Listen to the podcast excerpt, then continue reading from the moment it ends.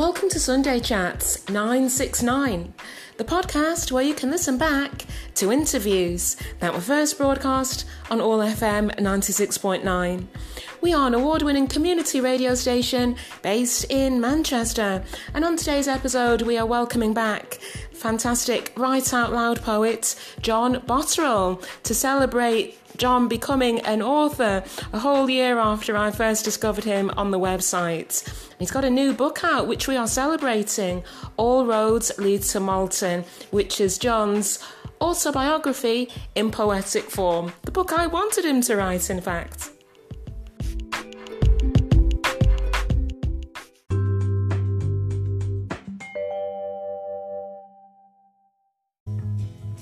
That was Fairport Convention there with Who Knows Where the Time Goes. And today, live in the studio, my special guest is the fantastic Write Out Loud poet and now author John Botterill. Welcome to the Sunday Tea Show. Welcome back to the Sunday Tea Show. Thank you for having me, Ruth. It's a pleasure to be here. It's really good to, to have you back on. And, you know, the title of that first track says it all. Where has the time gone? Because you were actually here live in the studio first a year ago a whole year ago. So, so it's a special kind of um, anniversary special because right there, um, Mothering Sunday uh, last March, you came in, you read us a, a, selection of poems from Write Out Loud, some of your most popular poems from the, the Write Out Loud um, website. And I said to you, I think that you have got the, the makings of an autobiography in poetic form here. And, and so it proved. And you, so it proved. And you were right. You've taken it to the, to the next level. So we are celebrating now the, the release of your first book as John Botterill. Do you want to tell us what the name of it is? It's called All Roads Lead to Malton. And indeed they do. And what's interesting about this is it also has a subtitle Poetry to Remember. So if you look at this this book, dear listener, it you could perhaps say it's to remember John Botterill. you could do, you could, and hopefully uh, my grandchildren will be able to read it in years to come. Yes. When I'm no longer here, and be able to hear my voice in a manner of speaking. Ah, yes, yes, you do have a very distinctive voice throughout all your your poems this is your first book where you have come out as John Botterill. Yeah, out and proud. it's been a theme that I've been discussing with a few um, poets recently. This whole coming out as a poet, so, so to speak. So, so, what's that process been like for you, John? Is it something that you've felt you that you've had to come out, so to speak? Yeah. Well, I think it's sometimes a bit nerve wracking to, yes. to put yourself in print to mm-hmm. actually say, this is who I am, this mm. is what I write. Uh, some people might not like it, and sure. therefore to actually put your name to it takes.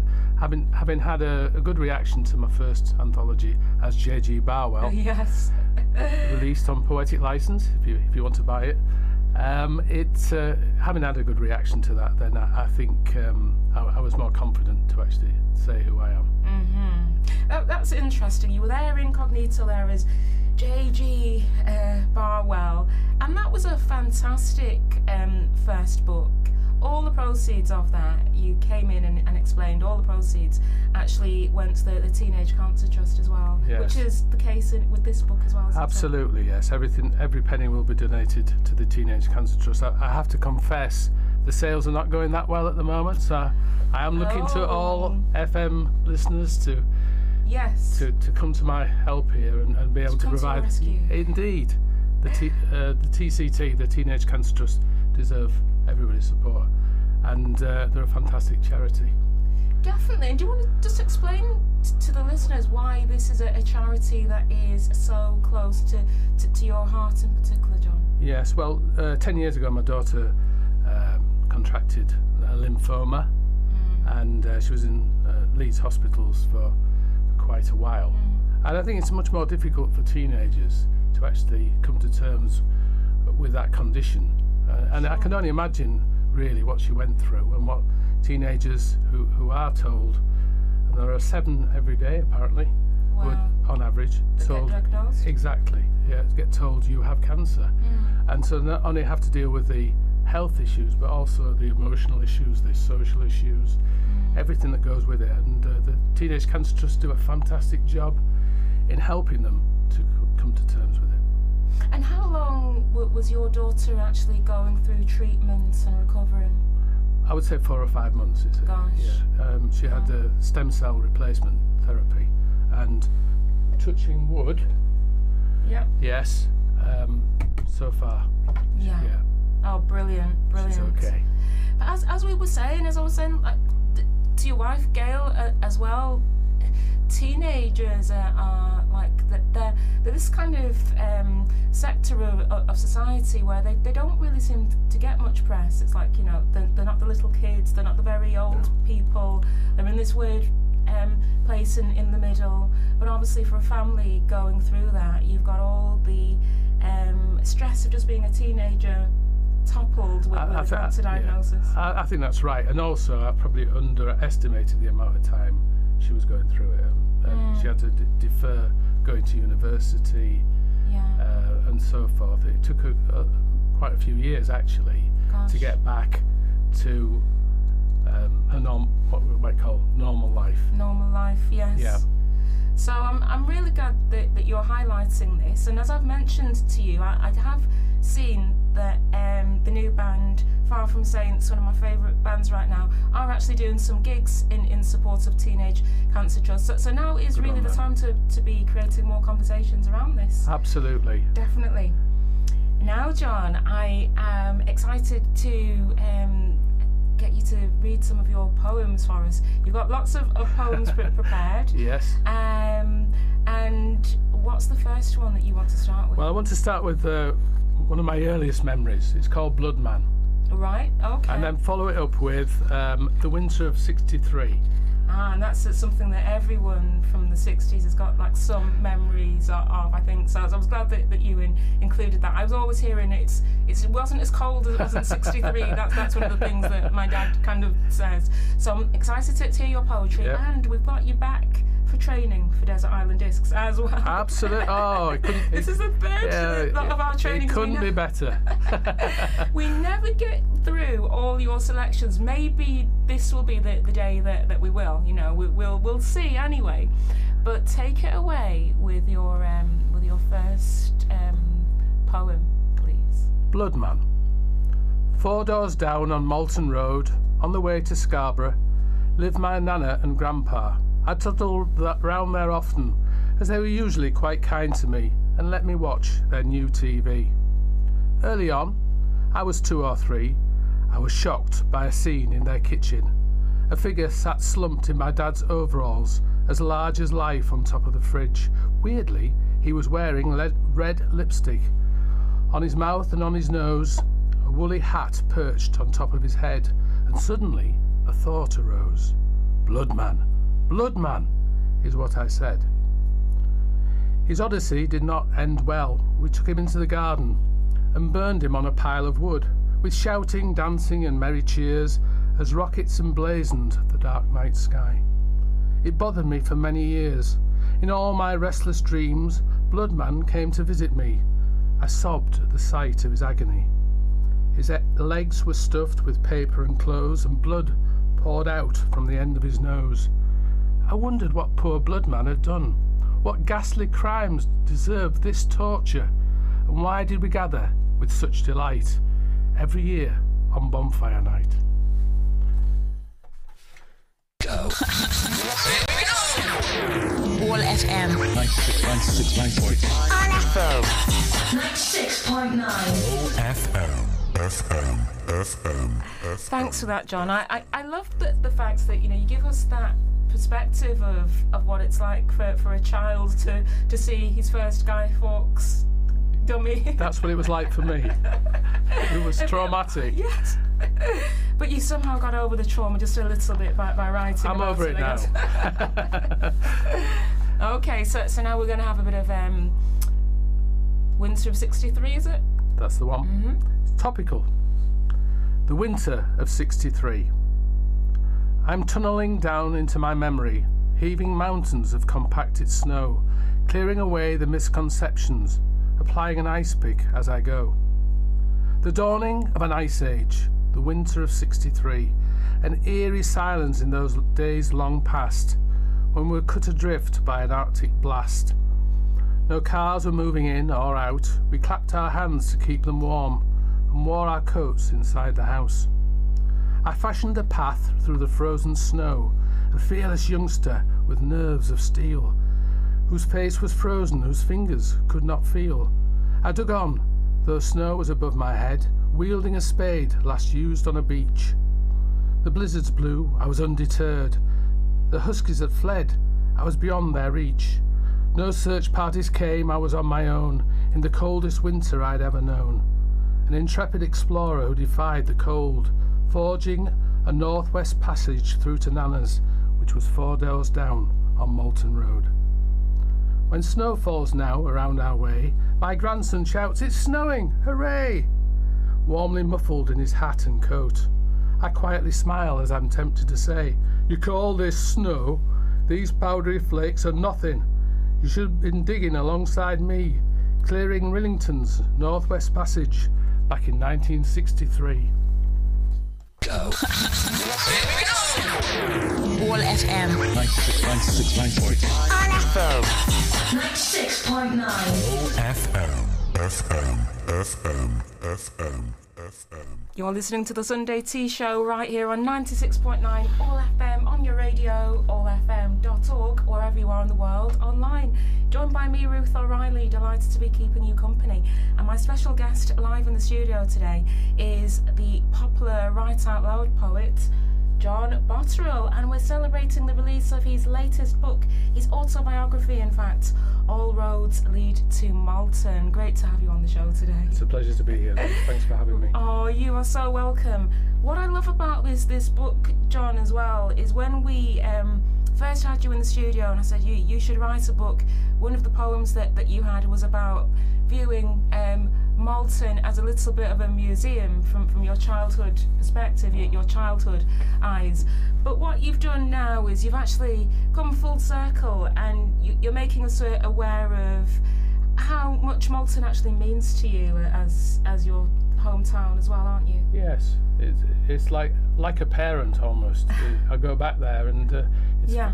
funny how much your parents have learned when you when you when you've grown up. All roads lead to Malton, so wherever you go, and I know that you're a well-travelled man, you love to, to return to Malton now. I I have no option. My mother, my mother lives there, but no, it, it is a fantastic place. It's uh, it's lovely. Um, it's got so, so many memories, like you say. Yeah. And uh, it's interesting as a poet to explore those perspectives, to look back and to, to see, yeah, how much it means to me. Yeah, I mean, I, I totally agree that it, it's a great starting point as well for, for writing a book. Write about what you know, and obviously what you know best is your home your hometown. The lovely thing about this book, dear listener, if you look at the, the cover of this book, All Roads Lead to Malton by John Botterill, is it's got a lovely um, street from, from Malton on, on the front cover. So it's a picture that you've actually um, taken yourself, and at the back of it, you've actually put Malton Museum, haven't you? Yes. Well, it, yeah, I, I, I photographed it so that I got Malton Museum into the shot yeah. and, and took a, a picture along the street. The actual name of the book came along later. Okay. So, so is that like the the same street that Malton Museum is on, or are they Yes. two separate? No, that it's one one shot. Ah, okay. So the back cover has Malton Museum. Um, Uh, yeah, that they're kind of um, letting us know one of your previous perspectives on on Malton Yes. uh, about everything that, that Malton kind of stands for in the, in the museum. What does Malton Museum actually contain? uh, oh, that's a good question. uh, a lot of Roman. Yeah. I was going to say paraphernalia. That's probably the wrong word. Hmm. Um, relics, things that have been dug up around the area, because it was Ah, Derventio uh, Okay. back in the day. It was, wow. a, it was a Roman fort. I see. So that's the reason why, because I knew the Roman theme was there in all roads, because all roads usually lead to Oh, Rome, don't they? Yes, uh, that's good. Yes, Mm, now they're leading to, to Malton. Okay. uh, and you're right because th- there's a crossroads in the middle of the town. Yeah. So Yeah. they all, uh, and it is a, a local centre, if you will, for farming, I suppose, farming industry, the Malton marketplace. Wow. All the farmers bring their pro- products to the market to sell. Mm-hmm. You need to get this into Malton Museum. Wouldn't that be amazing Well, now that would they be started? or do a spoken word event. it's um, not open at the around it? moment. It closes isn't for the winter. Oh, okay. So I was Ah. going to take them a few copies down. But, uh, Yeah, I That's a think good you idea, should. Yeah. Because because what that's actually expressing as well, it's expressing you as a resident, your whole life there in, in the town. Yeah. You know, can't get a better perspective than that. So many people will have, will have come and gone. Yes. So so, so, so there you are. yes. You know, and the local shop, uh, bookshop, Kemp's, have agreed to stock it. brilliant. So people in, in Malton, if you're listening, Yeah. can go along to Kemp's and, and buy a copy. Well, we are available. We, we're, we're a local community radio station, but we do have listeners online at allfm.org, and wherever you are in the world, you can listen to us, even in Malton. And we've got John Bolt Botterill in today, and he's fast becoming a, a little bit of a, a poetic celebrity. So we'll have one more poem for, from you, Yeah. and then we'll have one of your um, your selections for, for Desert Island Disc Training, I think. Okay, uh, this is called Malton Museum. okay. Visit Malton Museum. I read a dog eared leaflet from off the floor. Malton is nothing but a museum. I grumble along at Yorkersgate, and that's a statement of the truth. Past the George and the Palace Cinema, those relics of my misspent youth. I turn into a marketplace which only the 60s could own. Preserved in aspic, set in stone. This is some weird time warp where Doctor Who meets Heartbeat. I kneel to t- retie my Jesus boots and glance up to greet an icon. Ah, Mr. Herriot, I presume. A town lost in its own antiquity, where all is kept as it's always been, a triumph for the conservation team. I found myself suddenly in Greengate, my early nemesis, my infant fate, outside the Friends Meeting House, the scene of my first day at school and my first proper telling off. I quake at the sight of Miss, Smith, Snot, Miss Smith's face. All my yesterdays began in this place, where I left the group of tiny extras to join the supporting cast. I was mortified by the admonishment it would not be my last.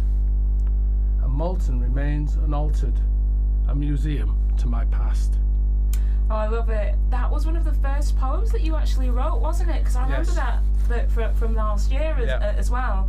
And I love all those little references. Doctor Who meets Heartbeat and, and James Herriot. That that's a great cultural um, reference there for, for Malton. You'll get the, the tourists in. Oh, that, that Doctor Who meets Heartbeat. I can imagine that. You're doing them an absolute favour there, John. Good, I hope so. I, I hope I hope Malton does benefit. Yeah, yeah. Yeah. It's, it's actually um, Leeds City of Culture Year 23, isn't it, as well? It, it is, yes. I've tried to um, um, Incorporate. incorporate the, Yeah. the book, uh, attach the book to, to that great great city, uh, which was very influential in my gr- growing up. I was, Mm. uh, to, I, I'm not sure I should admit it in Manchester, but I'm a Leeds United fan. oh, we'll we'll forgive you for now, as soon as you've you've, you've come so far. And you know, I think that sometimes there's lots of great. In in my case, I know there's lots of great gigs and events that go on in, in Leeds. So there's lots of people Yes. from Manchester that at times, you know, they do make that little bit of a trek to, to go and, and Good watch something. Good on them. Yeah. So I know that football's one of your, your great passions as well, and you've, you've Yeah. written a little bit extensively about, about that as well. um, so, so we'll hear some of, of them later on as well. But um, what do you want for, for your um, your next selection? I think we should start with Bob Dylan. If you, Oh. if you can get. Uh, If I can get it to work this time. well, John, you know what? I think it's third time lucky, and this is a subterranean homesick it blues. Is there is there any particular story about this, or is it just Well, that you it- get it- homesick? what I've tried to do is choose tracks which coincide with the with the times I'm, I'm writing about in the poem. Ah, yes. So 65, this was released. Ah, okay. Oh, so so we're going through the decades with this, and, and first we were in the, the 60s, more or less. Okay. Yes. バイバーイ!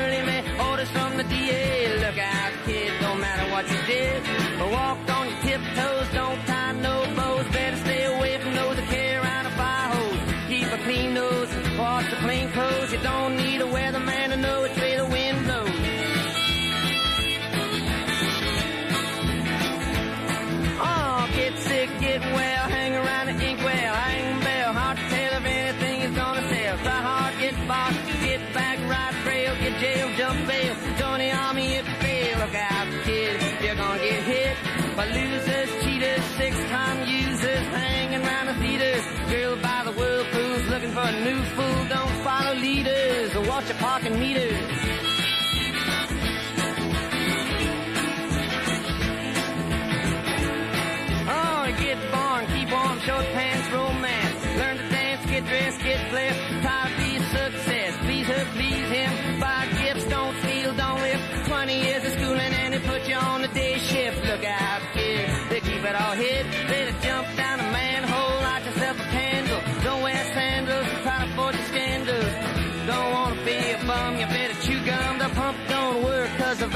The handle.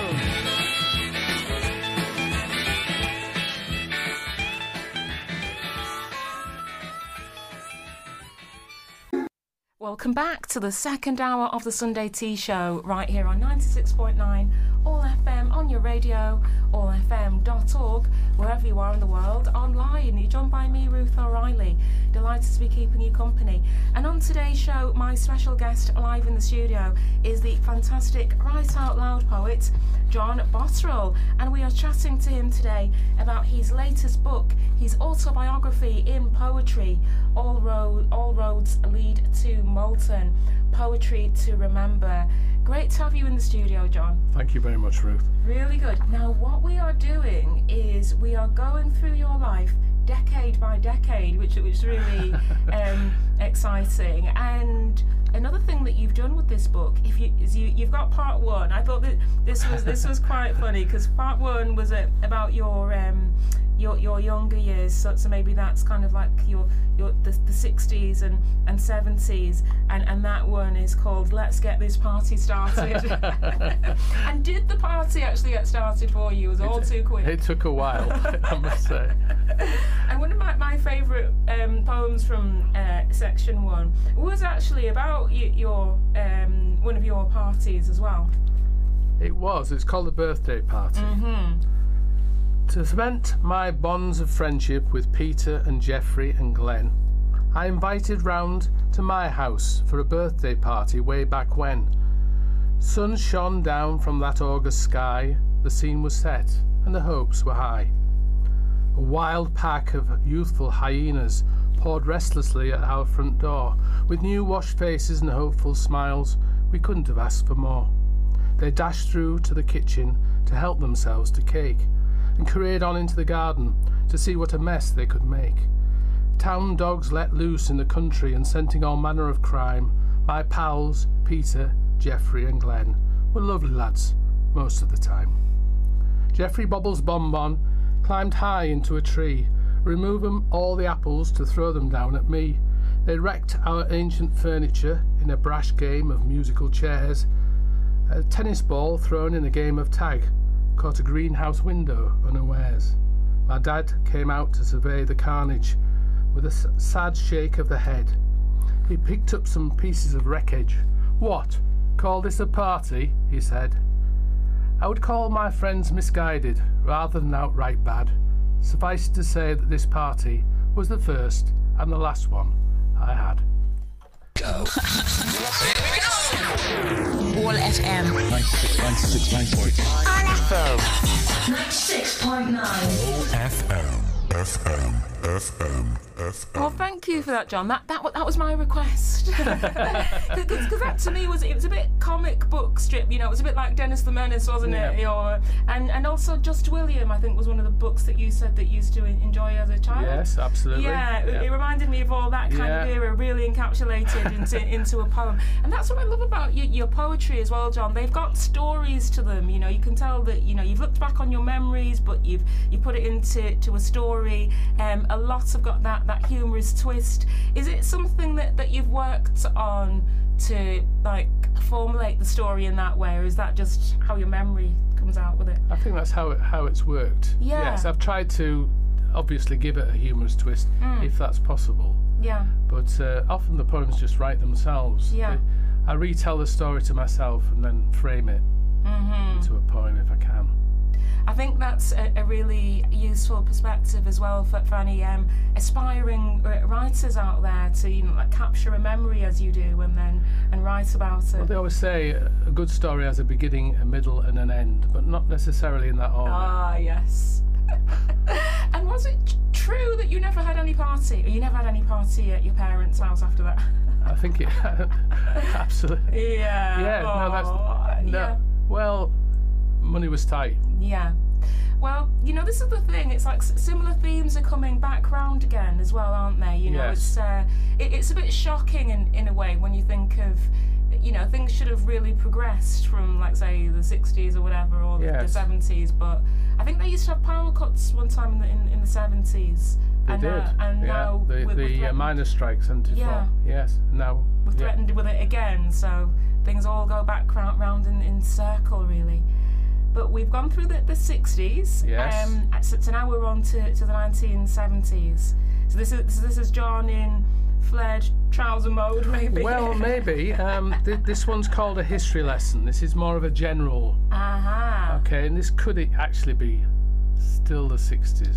Okay. Okay, yeah. I'm not entirely sure. With a lot of these poems, I'm not sure about their chronology. Yeah. No, that, that's that's how memory fine. works, isn't it? Yeah, and that- Yes. that's kind of like how you how you explore your memory because you spoke a lot about the, the mods and the rockers, which is something that was really Yes. interested in as well. I remember when when um, I I was doing um, social sciences um, for for, for a, a university essay that, that really made us kind of like look at the, the, the contrasting differences between the you know h- how these people were assuming their identity to either be a martyr or, Yes. or a rocker. So because of that, I found that really um, interesting.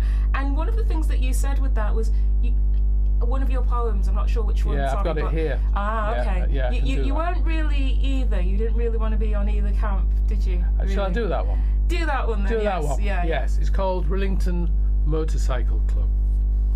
It was the era of mods versus rockers, scooters, Ben Sherman and parka coats, motorbikes, Levi's and slicked back hair, pumped up teens who thought they were hard, fighting in lumps on the promenade during sunny 60s bank holidays. Rillington, my village, was solidly greaser. Not a single scooter was ever seen. A motorbike club of our very own, where lads picked tarmac out of their jeans. Whilst notionally a bike club member, a few obstructions blocked my way. There's nothing there between you and the road, said Dad, with the air of a man who knew. A chap with a definitive point of view. He fell off his triumph every weekend, was what Uncle Harry had to say. Motorbike ownership then was a forlorn task. Was a leather jacket, though, too much to ask? My friends at school all called themselves mods. Affiliation was more complex than I thought. New idols challenged my local gods. I was caught in the middle of no man's land when mods and rockers' battles were fought. And so goes the story of my life. My allegiances would come and go. I played both ends towards the middle when I was faced with trouble or strife. A man who likes to hedge his bets undecided about people or places to loathe or like. One of life's motorcycle club members who never bought a leather jacket or, more crucially, a motorbike. It wouldn't take a detective to see a lack of authenticity or a want of commitment to a cause. When my friends say, Come on, let's go, I will press pause. All FM. 96.9. FM, FM, FM, FM.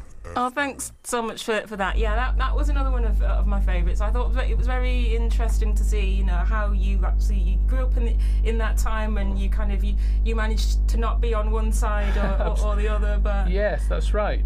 yeah. Yes. But you don't lack authenticity, as, I, as I was just saying. And I think, and, and you, you are what you are mainly committed to in, in this respect is your poetry, and you know Yes. that, that is the main What, thing. what, what, I've, what I've decided is that if I've got humour Mm. and I've got a target for that humour, Yes. uh, the most legitimate and, and valuable target is myself. if. Uh, If, if I can't tease anybody else, Mm. I can tease myself with the poetry. And that, in a sense, what I was doing there. a bit of rib tickling. But Yeah. you see, the, the thing is that, that that's a very um, British quality, isn't it? To be slightly self-depreciating. Yeah, yes. Well, Mm. But the thing, the thing in I, I think with poetry and, and with songwriting is when a, a listener or, or you know or a reader kind of experiences that the poem, you, you're looking at how you identify with it in, in some kind of a sense. You know h- how you how you relate to it in, in some kind of a sense. You well, know. So- I, I agree with that. And I think, having written my own life story, I, I like to think I might be speaking for other people as well. I don't Yeah. Mm-hmm. know what their life story held, obviously, but there may be some some parts of it that you know resonate with them. Yeah, yeah. I'm I'm thinking a, a, a bit of um, th- th- those days where it was like, are, are you for Oasis or, or Blur? yeah, and we were yes. supposed to be for Oasis being Manchester, but but what if I like Blur? But you know, it was a bit like that. Only that every decade's got its version, doesn't it? No, yeah. no, that's very true. Yes. Yeah. Yeah. Yeah. Wonderful. So I think we can we can safely get into the, the 70s now, yes. maybe. Yes. Um, maybe not. Ah, yeah, because history there, lesson. there was that. Po- yeah, yeah.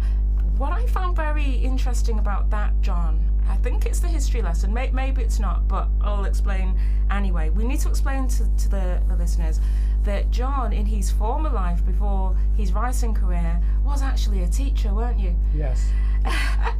and and as a, a teacher, I found it really interesting to look at your um, perspective as a, a child in, in school himself, Yes. and how how that has maybe formulated your idea to, to go into teaching, Yes. may, maybe not. Um, and I'm not sure whether that was the history lesson, No. but ah, okay. Uh, Well, no, it's all right. I've got. I, I know exactly the one you mean. I think he, I think you read it Yes. for us on the, on the first the first time you, you were here. Well, that was all at sea. That, Oh, that All was- at Sea, yeah, yeah, yeah. was well, it, yeah, that's in the in the book, but um, Okay. We'll have we'll, we'll have this one anyway, and, yes. and then we'll, okay, we'll get this is my secondary school mm-hmm. education. Okay. Which, yeah, I agree with you. It might sound a bit odd from somebody who became a teacher. it's called How to Not Learn French. The problem of how to speak and write in French seemed somewhat esoteric at Norton Secondary School, akin to learning how to solve quadratic equations or the tedious business of saying please and thank you. Physics?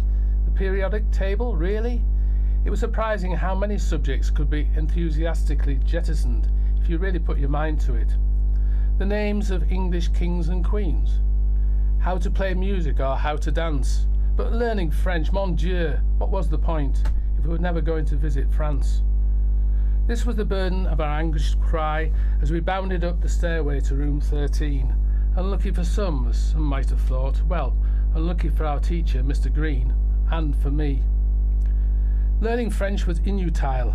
Whoever heard of feminine verbs or wanted to visit a boulangerie? French was all double Dutch to me, yet Mr. Green made me take it at CSE.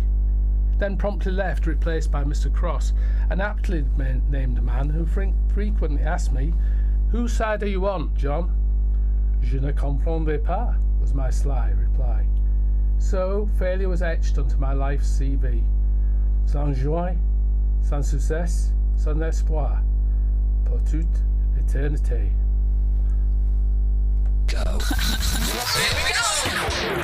All FM. 96.9. All FM. 96.9. OFM. FM. FM. FM. Wow, you've got some. You got. You actually got some French in that. That was brave of you, John. And you speak French quite well. do, do, do you know more of yourself now? You surely do. Absolutely, yes. It- and not all of it's, uh, yeah, admirable.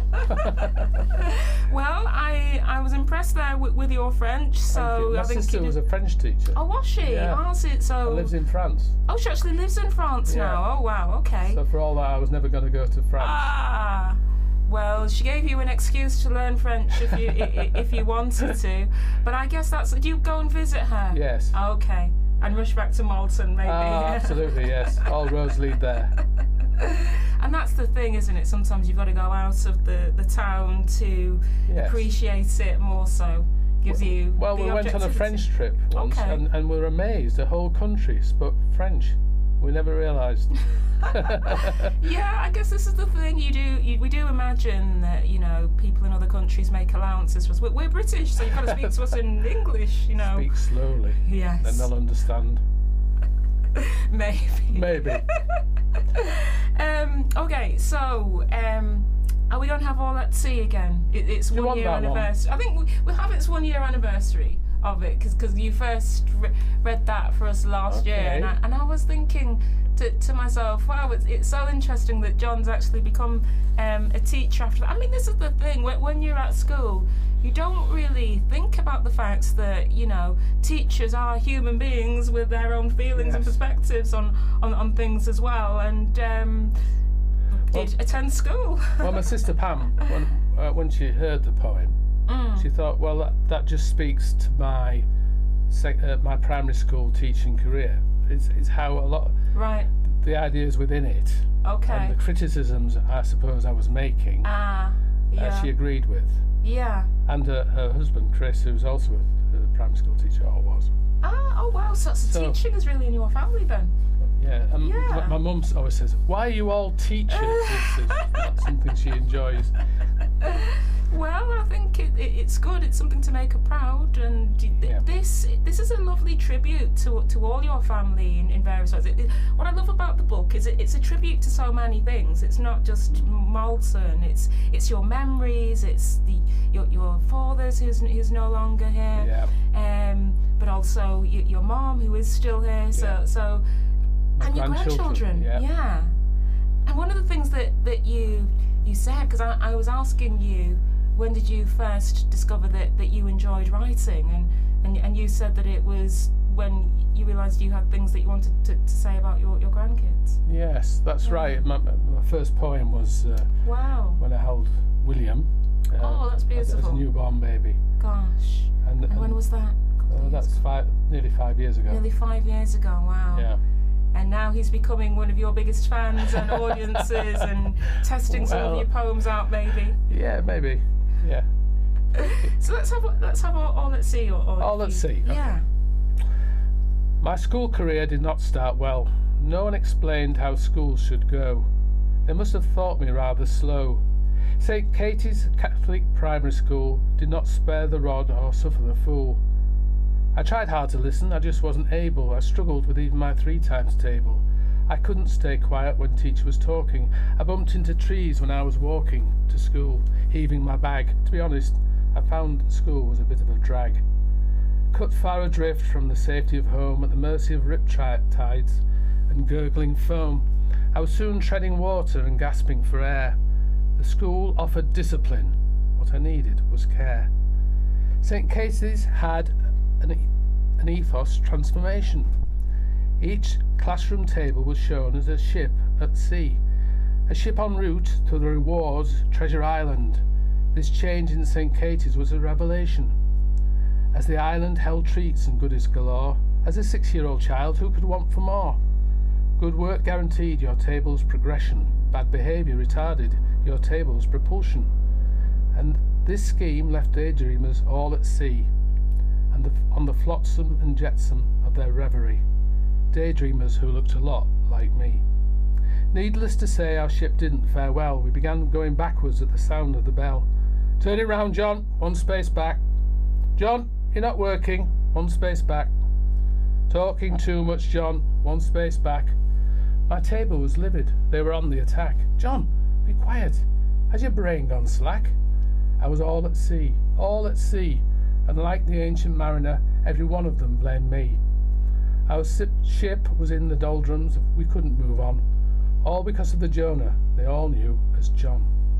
So the treats of Treasure Island eluded us. The anger of classmates' comments still echo in my mind. I listen to memories of their baleful chorus John, John, you won't let us move on. The endless chidings, which were correct, if not kind. No wonder preferred the homebound bus. Go. Here we go. All FM. 96.9. FM, FM, FM, Oh, thank you, John. That that really put into perspective what your life was like at, at school for you, one of your memories, and how did that develop? Kind of when when you began teaching yourself. Did you still keep your memories of your school days, or, or was it quite far removed by the time you were teaching? Um, no, I did. I, I, I tried. I tried to let it inform me about the how you have to be positive Yes. with children, encouraging. And I once explained to a class about my experience, the, the Treasure Island Okay. experience, Oh wow. and what they said was, "Can we have a treasure island?" Ah yes. So they didn't get the point that I was trying to make. But it, in a way, everybody needs encouragement, don't they? Yeah. And Kids are like that, aren't they? You know, Yes. they're straight for the treasure. They're straight for the treasure. absolutely, Has Treasure Island been found? You know, may, maybe this is your treasure now. This this is like a treasure oh, that- trove of, of a book, isn't it? well, I hope so. And it's only it's only six pound ninety nine on on Amazon. On Amazon. Yeah, And it's it's on PDF as well as physical, isn't it? We've got some Yes. lovely physical copies here Yes. right now, but but it's it's available on PDF as well. You captured an amazing like speaking about the hope that you instilled in in your pupils. You are now instilling that hope in your future readers because what you have captured here is a is a beautiful blue sky. I took a long time to wait for that for that uh, did you picture wait? to become available. Okay. So the idea was always to put the the head, whatever the title was going to be Yeah. Onto a clear blue sky, so that it stood out. Gosh. And it came to pass. It did. And that- and even that's in real. Malton, we had a blue sky. It's, it's not. It's not photoshopped. No. Yes, it's not. See, you're not only a poet, you're a photographer as well. Uh, indeed. And dear listener, he's he's back with his T-shirt today. The poet, the I man, haven't, ta- I haven't taken it off. The Ruth. legend. It's still, that's still from before. Um, no. Okay. Anyways, we've got you in, in Desert Island training. So we go from Treasure Island to Desert um, Island now, and, and we're going to have um, Carole King with You've Got a Friend. And that's going to take us into the, the 70s, I think.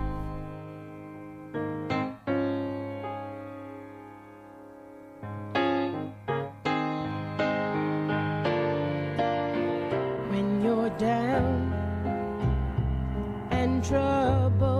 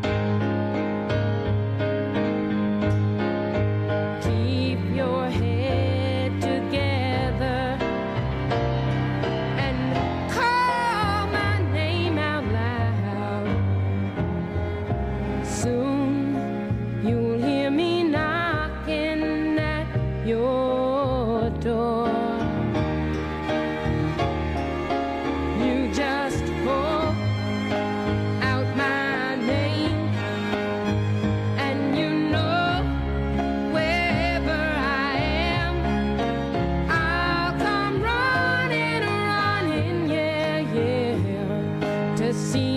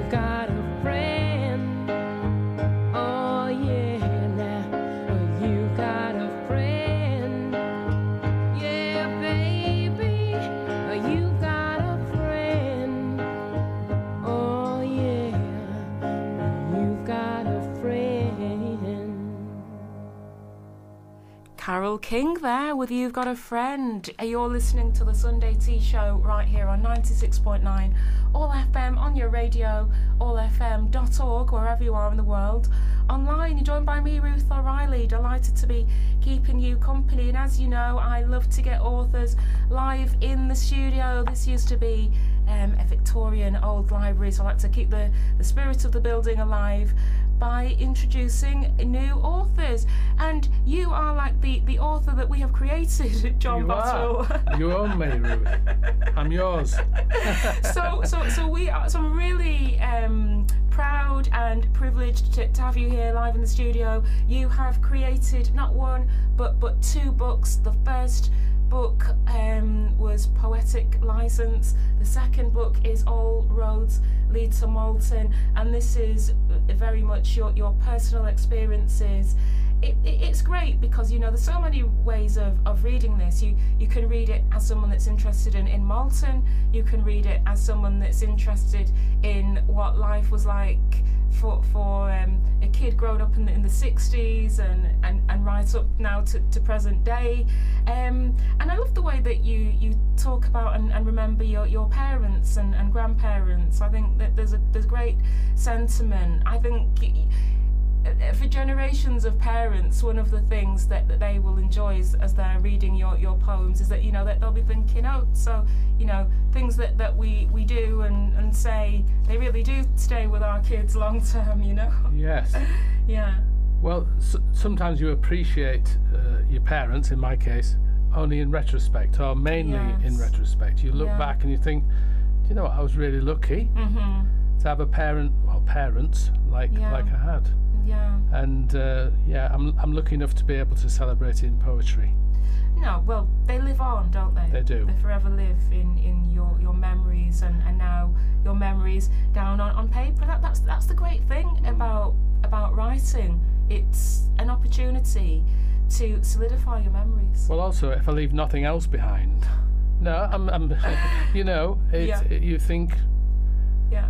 Yeah, what what am I going to leave? Mm-hmm. And at least I've got a couple of books Mm. that will say what I thought. a, le- a legacy of, of writing, volumes of writing, because what, 'cause what you've said is that there may be a third book in the in the running. There may well be. Oh, yes. wow. Yes. Brilliant. It's like uh, the poetic complaint, if you remember that. Oh yes. It just keeps on coming, Ah. even if you wanted to stop. Was that was that? I think you might have touched on, on those themes in, in, in the gift, but Yes. yeah, it's it's so funny to think about the the, the way your um your, your poetry is is it's serious, it's it's humorous, and again it gets us thinking. But for, for our next um, selection from you, Yeah. we, we are particularly um, looking back on on your memories of, of your dad, aren't we? Yes. Well, I'm going to do one for my dad, and I'm going to choose the one that you you requested, which was uh, what Nana would have Ah, said. yes, Yeah, and, I, just and to- I'll explain one of my reasons for, for that. But but let's have this one anyway. Okay. The Journeyman Joiner. Dad's overalls were a tatty shade of denim blue, held together over his shoulder with, by a silver clasp. He kept a rectang- rectangular pencil behind one ear and a p- player's cigarette behind the other. Frank would eat his sandwich at a workshop bench. For a journeyman joiner, it was catch as catch can, and he was proud to be a working man. Frank's tools were scattered across the shop, and they seldom saw the bottom of the bag. Yet Dad fashioned order out of this chaos, and he didn't see this mayhem as a snag. Why should I waste my time tidying up? Here, go boil a kettle and fill me this cup. Frank liked to work on the task in hand.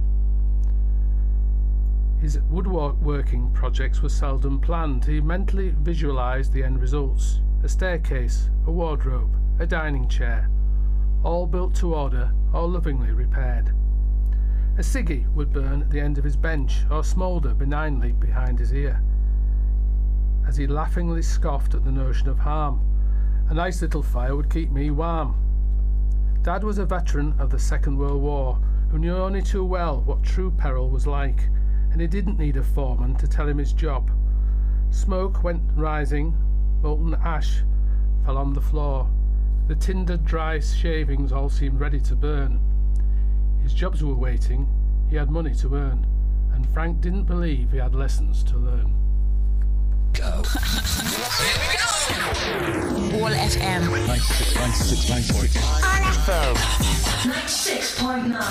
FM. FM. FM. FM. FM. I think your dad would be really proud of you if he if he knew how well you you've remembered him and, and how how fondly you, you write about him now because he's really That's really kind. inspired you. Yeah, absolutely. Uh, Yeah. Mm. As I say, it's only in retrospect. I don't think he ever knew when he was alive. Yeah, Well, maybe he did. did Maybe know. he did. Yeah, of course he did.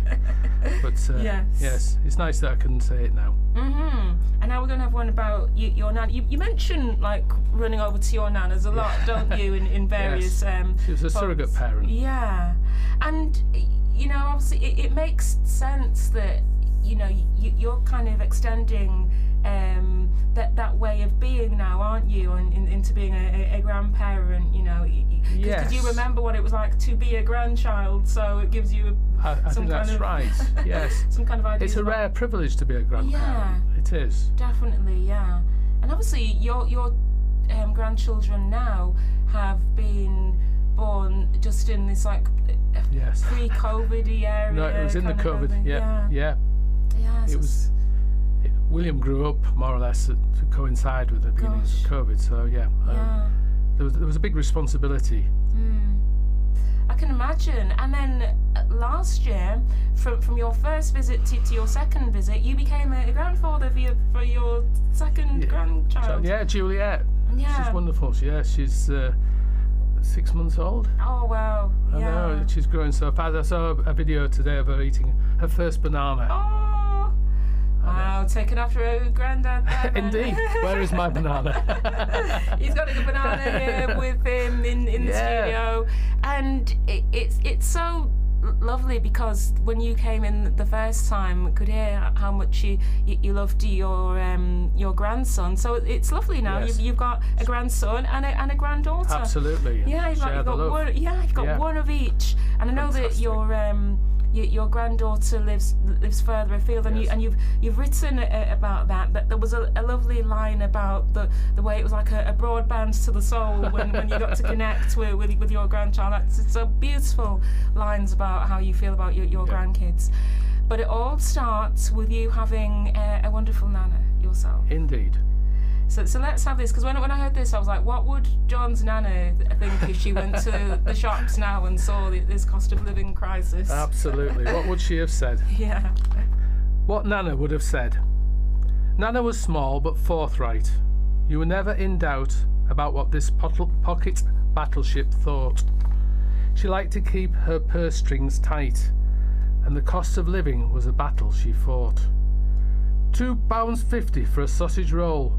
What would Nana have had to say? Don't try and take me for a fool. Come again, I wasn't born yesterday. When is this madness going to stop? A fiver for a pint of beer. Well, I'll go to the foot of our stair. They should come and live round here if they think this cost of living is fair. A five pound note for a slab of butter. In my mind's eye, I can see Nana mutter. Pull the other one, lad, it's got bells on. You can shove that lurpak where the sun don't shine. Twelve quid now for a bottle of wine. Do you think I've just fallen off a flitting? That's far too dear from where I'm sitting. 95p to post a letter. I'd think you were daft, John, if I didn't know you better. Nana died in 2002, but I can hear her now inside my head, and her words of wisdom still ring true. The consumer's champion is not yet dead. All FM. 96, 96.9. All FM. 96.9. FM. FM. FM. FM. Ah, yes, you're listening to the Sunday Tea Show here on 96.9 All FM. My special guest live in the studio is the fantastic author and poet John Botterill. This is his third visit to the studio, and it's his first year anniversary of. Um, well, I won't say being a writer. You were a writer before we discovered you. Yes, but yeah, Um, you made it. You made it happen, though, Ruth. You, Oh. you give me a voice. Thank we, you. we, we, we are publicising you, and I, I always love uh, you get so much um, love and great comments on, on the Write Out Loud um, uh, website. Was that your, your first time to kind of share your work Yes. with, a, with a larger audience? Absolutely, it's a fantastic website. uh, You know, if you ever feel like publishing a poem, Yeah, and it's a good way to get feedback. definitely. Yes, and it's it's really fr- kind, friendly. Yeah. Mhm. Uh, it's it's a it's a nice place to publish work.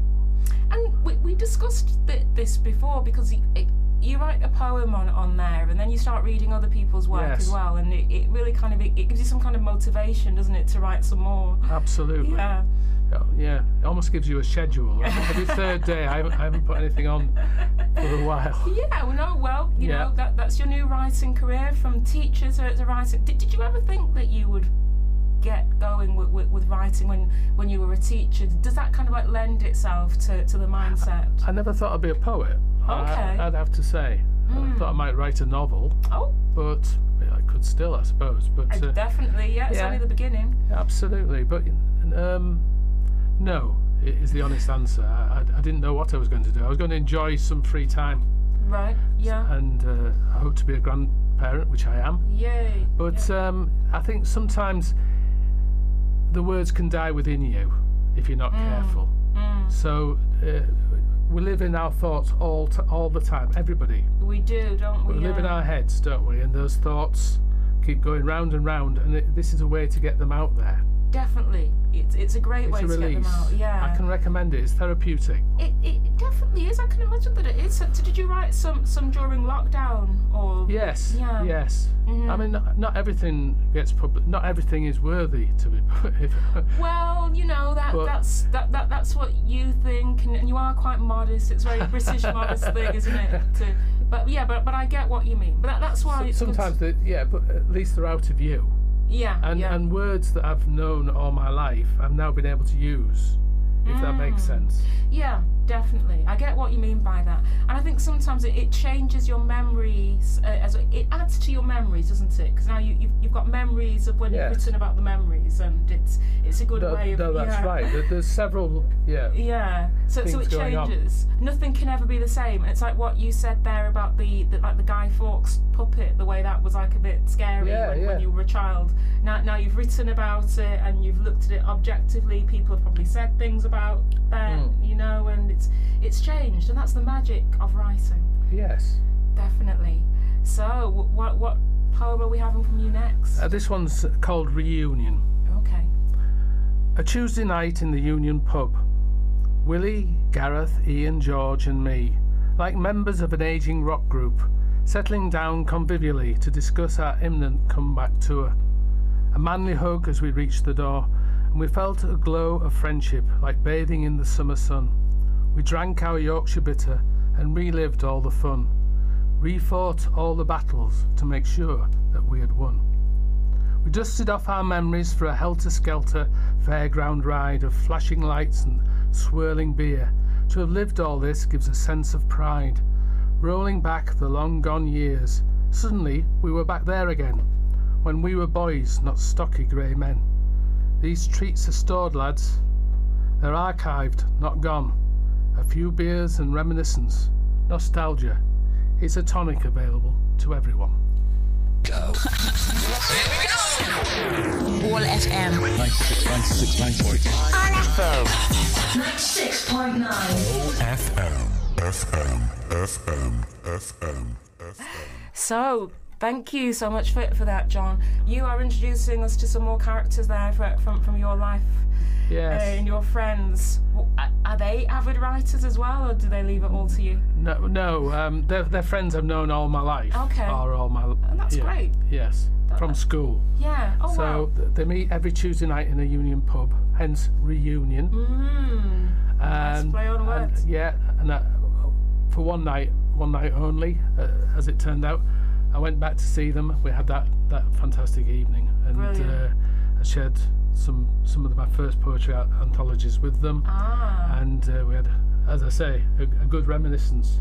It was it was just it was just great.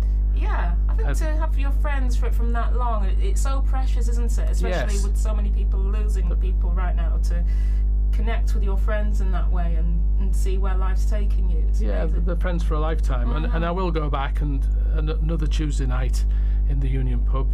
But um, but that was just great. Ooh, watch this space. You need to read some of your poems out next time. Read some of your poems out at the pub, eh? That will be Oh. something. Turn people to drink. well, now, do you remember what the very first poem was that you wrote then? Was that about your grandchildren or was it Yeah. about something from your past? no, it was um, it was about William when I Oh, when I when I first held him. Ah. Yeah, and it's it's like holding. I can't remember the exact poem, but the, the essence of it was that holding the future. Oh, yeah. Yeah. So That's it's it's about yeah the feeling of, of life going on. Mm-hmm. it's that continuity. Yeah. The next generation has been born. It's a it's a big it's a big celebration, isn't it? Definitely is. But you know what I think as well? You you've added extra additions to your family in these books because they, cause they do say Yes. that books are like people's children as well somehow, and then you've got the whole thing of releasing them out to the world. Well, I mean, I, I don't want to link myself to Shakespeare, but he, he did say, and this this being the poem gives life to thee. mm. So it's about um, Yeah. Shakespeare's dead, but we still have his words. Mm-hmm. So there is that. Definitely, and your fellow Write Out Louder, Andy Milliken, he was in the studio um, last week and he was telling me about a project that he's working on where he is creating modern day Shakespearean uh, poetry. So maybe that'll be something for you next as well. Well, I've uh, I've written a poem called "Shall I Compare Thee to a Marmalade Sandwich?" oh, okay. Yeah, so I'll I'll be on to Andy. Uh, you'll have Paddington onto you with that one, Well, I guess. yeah, he's got copyright on that. Okay, so we've got like 15 minutes left or more. Um, need to get some, some more of your, your poetry in, and maybe a, a song or two more from you as well. Um, so we'll have another poem, I think, and then we, we'll have another one of your, your desert island um, selections. Okay, it's called A Walk to Remember. Mum's care home, being next to the cemetery, allows some mawkish pursuits, like my health giving walk among the dead. This encouragement to physical exercise, it suddenly occurred to me, is also an exercise in egocentricity. In my morbid ramble between these stones, I search for those I may have known, based on the dates of their demise, or names remembered from my youth. My feelings as I peruse these graves are complicated, ambivalent, and confused. But what is poetry if it tells not the truth? We glimpsed you briefly through the trees. You blew away in the morning breeze. This epitaph brings tears to my eyes, enough to make me sympathise momentarily. But in the end, it is all about me. Life is lived, our lives are viewed through the prisms of our own content. Does each one's death diminish me? Does ego's dominion ever relent?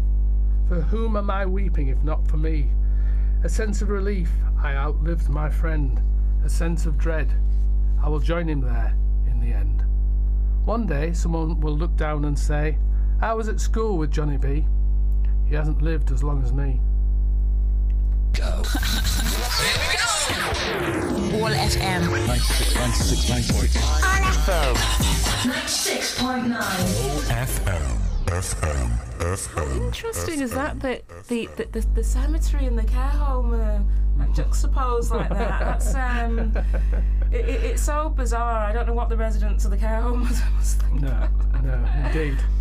thing about poetry is that it, it does kind of give you that sense of your uh, mortality, doesn't it? Absolutely. I Yeah. suppose, yeah.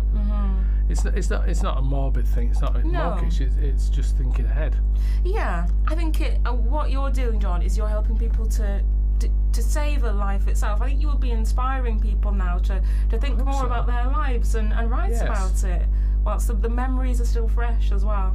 Well, I, th- I, I think some of the poetry does bring people back to life. Yes, definitely, yeah. in in terms of yeah, the family history, people can Yeah. Mm-hmm. read my poetry. William will look at his great granddad, who we'll never have met, and Yeah. yeah, and so on. So it, it does help to to sustain things within Mm. the family. As he gets older as well, he he will have a newfound appreciation when he can really understand like what his granddad has written. But is he aware now that some of the poems that, that you write are, are about him? But it, At least. yes, I, I think so. It, it, it'll be quiet when, when he hears his name, for Ah, example, okay. and start listening. Yeah. Or correct. Ah. I didn't say that, Grandad. And then you have to explain this is for the benefit It's of poetic license. Yes, poetic license, which you you earned your poetic license last year. Thank you. Did you ever have any inspirations? I know that John Cooper Clarke's one of your favourites, isn't he? Yes, I, I, yeah, definitely. Superb poet. Yeah. great. Um, Larkin, Mm, I oh, suppose, yes. yeah. Um, I know he's not so popular now, but I think he's very accessible. Mm. And if if, it, if I'm trying to do anything with my poetry, I'm trying to reach out to people and, Yeah. and make it uh, something anybody anybody yeah. can read. Because this is the thing, isn't it? That, that there's lots of myths about poetry. The, the man, the poet, the man, the myth, the legend. There's lots of um, myths about about poetry where people think, you know, only certain posh people are reading it. Well, there is that fear, isn't there? Yes, Yeah. it's uh, yeah. You can turn people off poetry. yeah, yeah. And I've been turned off myself. Hmm. Yeah, you can. think, Well, that was true in the 19th century, but it's not Yeah. true now. Yeah, if you so have a bad experience at a poetry The lesson. schools are pretty, yeah, Yeah, yeah, pretty famous for turning people off poetry. yeah. But to g- get back to like more modern history, the 60s is still kind of more modern history, isn't Yes. it? And kind of like write about it in, in your own words. It does bring a, whole new dimension um, to poetry. So, I think we'll have another one of your, your music choices. Um, what would you like to hear? Um, And what about Billy Joel? Some, Right, okay. Highland Falls. is, is, is there any particular reason? Um, Billy Joel's one of these people that. that, that Great writes poet. lyric- Yeah. Great poet. Yeah. A lot. All the all the tracks I've chosen have lyrical quality. Yeah, and that's something that, that you've actually appreciated more than just listening to it as a, as a song. Was the thing that came into my mind when I was looking at your your selections. No, that's true, Ruth. Wonderful. Let's have this.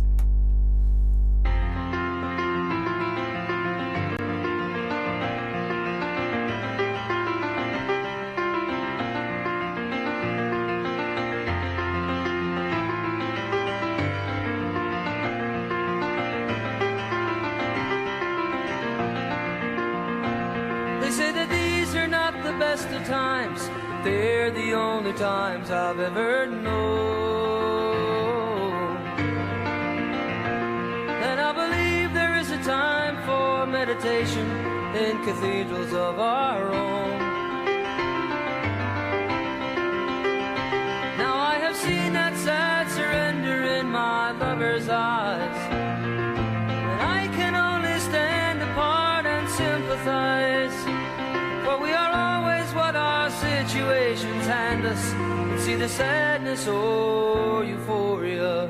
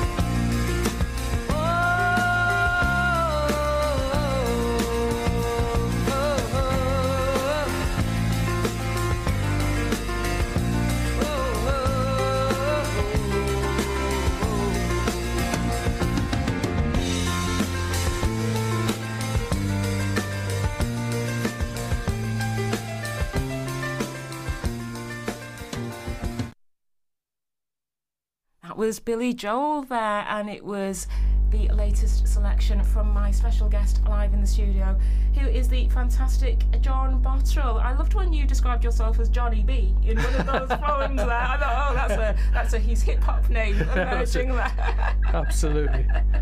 Um, so we are chatting today to celebrate the, the release of his new book, Roads Lead to Malton. The, the book that I asked him to write, and Yeah, you did it. You did your did. homework, John. Absolutely. On time, Ruth.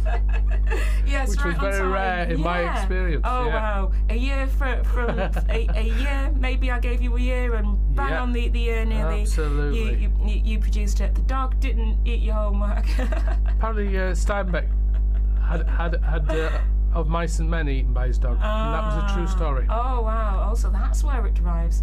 See, once a teacher, always a teacher. I've learned something today. Really d- delighted to, to have you here. So, what decade are, are we in now? I think we're up to date. Okay. Okay. Yeah. This is uh, grandchildren poetry. Ah, so, so, so this is this is part two, the the, the part that you um, affectionately christened downhill all the way.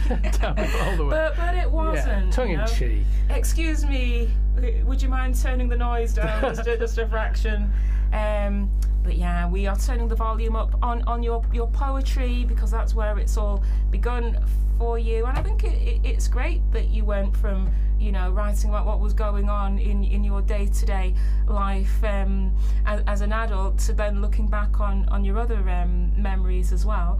But we are now bang up to date, and what are we going to hear next? Um, it's a poem about William, my Oh, grandson. okay. Okay. It's called Early Learning. One more jelly baby, Grandad. Then it's over. Final. Finish.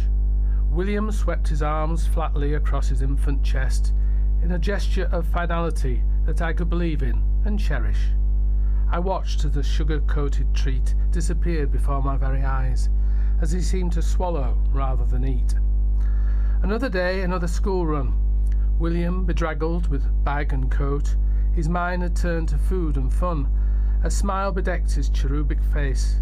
He patted my pockets where the jelly babies hide, discovering immediately a certain trace, the outline of my delicious tribe. Just four jelly babies, then it's over, finish. I am four years old, so I need four more. His logic is cast iron and unarguable, as four more of my jelly babies vanish. So, what has William learned? How to harvest the world's resources, the delicate principles of negotiation within the framework of a modest ambition, the benefits of incremental drift, how smiling avoids a relationship rift, about being concise about one's demands and getting the goods into your hands before trying to raise the ante again. He holds his fingers and thumbs into the air. But four was then, Grandad. Now I need ten. Then it's over with. Finish. All FM. 96.9. All FM. 96.9. FM. FM. FM. FM. FM. Oh, thank you for that, John. I, I love William's logic. I think he's teaching you a thing or two. Oh, absolutely. It's my early learning, not his. Oh, the way to go to get what you want in life. Yes.